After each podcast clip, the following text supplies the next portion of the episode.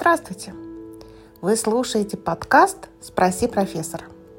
Это научно-популярный подкаст о том, что происходит сейчас в нашем быстро меняющемся мире, о том, что происходит в сфере экономики, финансов, управления, технологий и, главное, о том, почему происходит так, а не иначе. И с вами я, настоящий профессор, и зовут меня Оксана. Мы продолжаем рассматривать промышленные революции. Сегодня наш рассказ о второй промышленной революции, которая по оценкам продолжалась со второй половины XIX века по середину XX века. Хотя некоторые авторы утверждают, что вторая промышленная революция закончилась вместе с Первой мировой войной. Но это не совсем так. Значимые открытия произошли и после Первой мировой войны, и мы это увидим. Итак, что же произошло за столетие, которое характеризуется как Вторая промышленная революция? Прежде всего, в 1831 году Майкл Фарадей открыл электромагнитную индукцию. Его изобретение электромагнитных роторных устройств стало основой для внедрения электричества в технологии. Электричество стало знаменем Второй промышленной революции. Открытия Александра Вольта, Георга Ома, Андре Мари Ампера и других ученых нашли свое применение в промышленном производстве. В том числе это и опыты Николы Теслы. В 1856 году Генри Бессемер запатентовал метод превращения жидкого чугуна в сталь путем окисления содержащихся кремния, марганца и углерода кислородом, так называемый Бессемеровский процесс. Сталь получалась более прочной, повысилась скорость ее производства. Эта технология внесла огромный вклад в развитие металлургии, автомобилестроения и строительства железных дорог. Но все научные открытия имели, как это обычно бывает, организационное сопротивление. Хочу привести небольшой пример. В Орловской губернии было два уездных города – Ценск и Ливны. Нет, ну городов было немного больше, но наш рассказ именно об этих двух городах. Эти города известны по произведениям Николая Лескова. Ливный был богатым купеческим городом, а Мценск – обычным уездным. Когда было решено проводить железную дорогу от Москвы, то первоначально она должна была идти через Ливный. Однако ливенские купцы не восприняли инноваций. Они считали, что рельсы пройдут по их землям, что паровозы будут чадить и засорять воздух. их сопротивление было настолько велико, что пришлось железнодорожные пути проложить через Мценск. С тех пор город Ливны постепенно приходил в упадок. По прошествии более 150 лет Мценск все так же стоит на главном рельсовом пути из Москвы на юг. А до Ливен достаточно сложно добраться, несмотря на современное развитие транспортной сети. Электрификация и производство послужили пусковой площадкой для совершенствования технологий. Вершина промышленного развития в эти годы – двигатель внутреннего сгорания. Первый коммерчески успешный двигатель внутреннего сгорания был создан Этьеном Ленуаром около 1860 года а первый современный двигатель внутреннего сгорания был создан в 1876 году Николаем Отто. В 1860-70-х годах технологическая революция быстро охватила Западную Европу, Соединенные Штаты, Российскую империю и Японию. Мир подошел к массовому серийному производству. Ключевыми инновациями в начале XX века становится использование конвейера в поточном массовом производстве и выпуск Генри Фордом первого доступного и популярного автомобиля модели Т в 1908 году. Благодаря внедрению Генри Фордом конвейера удалось не только создать массовый рынок, но и сделать доступным автомобиль. Однако Форд был не только отцом-основателем автомобильной промышленности. В основу организованного им производства были положены следующие принципы. Первое. Не следует бояться возможных неудач. Второе. Не следует бояться конкуренции. Третье. Не следует ставить получение прибыли выше работы на пользу потребителей. Он говорил, производить не значит дешево покупать и дорого продавать. Как актуально, правда? Кроме того, Генри Форд сформулировал максимальное разделение труда или специализацию, широкое применение высокопроизводительного специального оборудования, инструментов и приспособлений, размещение оборудования по ходу технологического процесса, регламентированный ритм производства продукции и механизацию транспортных операций.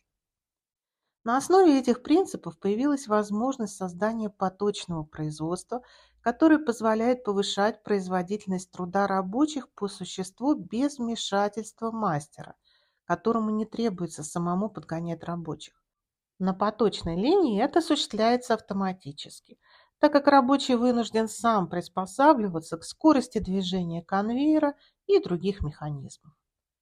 Промышленная революция порождает из своих идеологов – помимо Карла Маркса и его последователей. В основном идеологов менеджмента или искусства управления в том виде, как мы его представляем сейчас. Например, Фредерик Тейлор. И целью деятельности Фредерика Тейлора являлось создание системы научной организации труда, базирующейся на основе экспериментальных данных и анализа процессов физического труда его организации. Сам Тейлор как мы помним, очень долго записывал, стоял около конвейера, как рабочий поднимает деталь, сколько ему времени нужно подойти к этой детали, взять ее, перенести на конвейер и так далее. На это ушло достаточно много времени, однако Тейлор заметил, что если деталь поднести ближе к месту работы рабочего, поставить определенную подставку, на которую положить эти детали, то скорость работы рабочего увеличивается практически вдвое.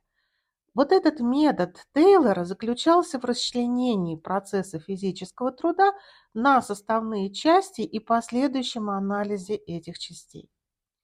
Тейлором были сформулированы очень интересные тезисы. Он говорил, процветание предпринимательства – это не только повышение высоких дивидендов на вложенный капитал, но и дальнейшее развитие бизнеса. Повышение благосостояния работников – это не только высокая заработная плата в соответствии с затраченными усилиями, но и развитие в каждом работнике того потенциала, который заложен в нем самой природой. Совершенно потрясающая вещь, если учесть, что Тейлор умер в 1915 году. Его последователь Гаррингтон Эмерсон формулирует 12 принципов повышения производительности труда. Остановимся немного на них. Первое. Наличие четко поставленных целей или идеалов как главная предпосылка эффективной работы. Второе. Присутствие здравого смысла во всякой работе. Актуально, правда? Третье. Возможность получения квалифицированного совета или компетентной консультации. Четвертое. Соблюдение строгой дисциплины на основе стандартных письменных инструкций, полного и точного учета использования системы вознаграждений. Пятое. Справедливое отношение к персоналу, в основном через справедливую оплату труда. Шестое. Наличие своевременного, полного, надежного и постоянного точного учета. Седьмое. Регулирование производства. Восьмое. Планирование или расписание работ. Девятое. Нормирование операций на основе рациональных приемов их выполнения. Десятое. Нормализация условий работы. Одиннадцатое. Наличие разработанных инструкций и стандартов в письменном виде. И двенадцатое. Наличие рациональной системы оплаты труда за повышение производительности труда. Актуально, не правда ли? Но вернемся к технологическому прогрессу. В это время формируются первые крупнейшие, как бы мы сейчас сказали, глобальные компании. Они не только пережили обе мировые войны, но и остались на слуху у каждого по настоящее время. Среди них компании, принадлежавшие американцу Генри Форду, компания Ford, немцам Карлу Бенсу, Мерседес, Готлибу Даймлеру, Майбах. Как вы понимаете, это лица автопрома или отцы-основатели всей автомобильной промышленности. Кроме того, крупнейшая электротехническая компания Siemens еще в 1850-е годы стала одним из главных производителей телеграфной сети для Российской империи. Кстати, обе мировые войны, которые произошли в XX веке, они тоже внесли вклад в технологическое развитие. Например, я совсем недавно прочла, что в Первой мировой войне военные действия зашли в тупик в связи с тем, что силы противодействующих сторон были равны. Необходимо было новое технологическое решение, и оно было найдено впоследствии путем создания бронетанковых войск. Кроме того, стремительное развитие физики привело к формированию совершенно новых направлений – квантовой и волновой механики, например. Не забываем и про теорию относительности Эйнштейна. В дальнейшем эти открытия легли в основу создания нового страшного оружия – атомных и водородных бомб. Этот процесс очень хорошо показан в фильме «Оппенгеймер», а также в дальнейшем к активному использованию энергии атома в мирных целях. Важнейшим достижением второй промышленной революции можно назвать освоение космоса, запуск искусственных спутников Земли и, как венец, полет человека в космос.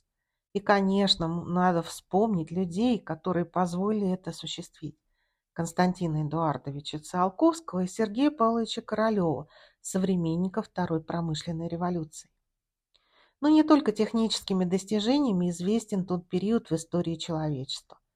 Мы с вами говорили, что и социальные изменения также характерны для промышленных революций. Например, Российской империи было отменено крепостное право и создан государственный банк. Кстати, вторая промышленная революция очень сильно сказалась и на формировании мировой финансовой системы. В начале XX века по планете прокатилась волна революций, которая кардинально изменила развитие некоторых государств, в том числе и нашей страны. Помните знаменитое высказывание Владимира Ленина? Коммунизм – это есть советская власть плюс электрификация всей страны. То есть большевики признавали необходимость технического прогресса как основу развития страны. Мне хотелось бы немного остановиться на изменении мировой финансовой системы в это время. Первая промышленная революция, в ходе которой в Англии создается первый в мире центральный банк 1694 году, а в дальнейшем и Вторая промышленная революция, в ходе которой создаются центральные эмиссионные банки во многих странах мира, совершенно изменили мировую финансовую систему. Значительным с точки зрения влияния на дальнейшее развитие мировой финансовой системы стало создание в 1913 году Федеральной резервной системы США, такого своеобразного центрального банка. Его отличие состояло в том, что этот банк был создан в виде независимого федерального агентства, выполняющего функции Центрального банка. Причем форма собственности 12 федеральных резервных банков частная, акционерная с особым статусом акций. Это очень важный момент. Несмотря на то, что государство активно участвует в управлении Федеральной резервной системой, ее акционеры, безусловно, получают доход от деятельности Центрального банка. Фактически они получают прибыль от выпуска денег в обращение. Собственно говоря, Федеральная резервная система явилась создателем большинства инструментов денежно-кредитной политики, которые мы сейчас знаем.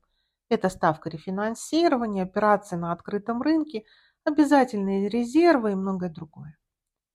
Кроме того, во время Первой и Второй мировых войн Капиталы из воюющей Европы перетекают в Штаты, которые становятся самым большим держателем золота в мире. В 1944 году в Бреттон-Вудсе, штат Нью-Гэмпшир, встречаются представители США и 43 стран для выработки правил нормализации финансовых и коммерческих отношений. Результатом явилось то, что большинство стран привязали стоимость своих валют не к золоту, как было раньше, а к доллару. Таким образом, доллар становится мировой резервной валютой. Вспоминаем, что выпуск денег осуществляет коммерческая структура Федеральной резервной системы, тогда понимаем, кто является основным выгодоприобретателем от такого положения дел. Ко времени Второй промышленной революции можно отнести возникновение серьезных глобальных финансовых кризисов. Например, первым мировым финансовым кризисом считается кризис 1857-58 годов, когда в США произошел обвал котировок на фондовом рынке. Причина – спекуляции с акциями железных дорог и последовавший за этим крах американской банковской системы. том же году кризис охватывает Англию, чьи банки инвестировали в акции американских компаний. Чуть позже финансовые проблемы докатываются и до Германии. Яркий и наиболее известный пример мировых финансовых кризисов – это так называемая Великая депрессия в США или, как ее еще называют, мировой финансовый кризис, который затронул США, Канаду и многие страны Европы в начале XX века. Причинами этого глобального финансового кризиса стали перепроизводство товаров и спекуляции на фондовом рынке. Таким образом, промышленные революции порождают и финансовые кризисы в связи с тем, что производство перестает быть локальным, а экономическое взаимодействие между странами становится более тесным. Развитие промышленности требует новых рабочих рук, выкачивая тем самым людские ресурсы из аграрного сектора. Вспомним индустриализацию в СССР и период восстановления экономики после Великой Отечественной войны. Тогда большое количество крестьян, преимущественно трудоспособного возраста, перебиралось в города. Этот процесс характерен для всего мира. Это урбанизация, которая постепенно изменяет социальный ландшафт различных стран. Мы говорили, что первая промышленная революция полностью стерла класс крестьянства в Англии – в дальнейшем этот процесс затрагивает и другие страны. Научные открытия оказали влияние и на литературу. Развитие науки, в особенности в области физики и психологии, вызвало интерес писателей к новым идеям и концепциям. Они использовали научные теории открытия, чтобы исследовать человеческую природу и понять мир и его законы. Выдающимися писателями, современниками Второй промышленной революции были Лев Толстой, Федор Достоевский, Чарльз Диккенс, Густав Флабер и многие другие. Кроме того, в конце XIX и начале XX веков идет поиск нового не только в литературе, но и в живописи. Например, Пабло Пикассо, Сальвадор Дали, импрессионисты Клод Мане и Агюст Ренуар и другие которые ознаменовали собой новые течения в живописи. В этот период активно развивается психология, которая впоследствии легла в основу концепции поведенческой экономики. Развивается кинематография. Вначале это немое кино, ярким представителем которой является небезызвестный Чарли Чаплин – а в дальнейшем и звуковое кино, которое также поменяло взгляды человечества на действительность. То есть мы стали больше визуалами, и об этом уже дальнейшие промышленные революции будут развивать вот это наше визуальное восприятие действительности. Таким образом, общее технологическое развитие, как мы видим, неразрывно связано с социальной жизнью человечества. Итак, мы сегодня рассмотрели, что характерно для второй промышленной революции, которая проходила практически столетие, со второй половины XIX века примерно до 60-х годов XX века. Это был период слома старой эпохи и возникновения новой. Причем этот процесс затронул практически все страны. Надо сказать, что если центром первой промышленной революции, безусловно, считается Англия – то вторая промышленная революция уже имеет два центра. Это Соединенные Штаты Америки и Англия. Причем Соединенные Штаты Америки после Второй мировой войны практически все научные открытия потихонечку начинают как бы привлекать на свой континент. К периоду Второй промышленной революции можно отнести электрификацию производства, развитие транспортных систем, в частности железных дорог, Начало автомобилизации, развитие авиации, химической и металлургической промышленности. Благодаря этой революции ВВП на душу населения в европейских странах к 1939 году достиг 5000 долларов. Кроме того, были созданы центральные эмиссионные банки в большинстве стран мира, была переформатирована мировая финансовая система – а мир стали периодически потрясать финансовые кризисы. Таким образом, промышленные революции находят отражение во всех сферах жизни и деятельности человека, меняя кардинально привычный уклад жизни. Важно то, что вторая промышленная революция подготовила мир к новому этапу развития – глобализации, о которой мы поговорим в следующем выпуске. Подписывайтесь на канал ставьте лайки, поделитесь с друзьями, задавайте вопросы и до новых встреч!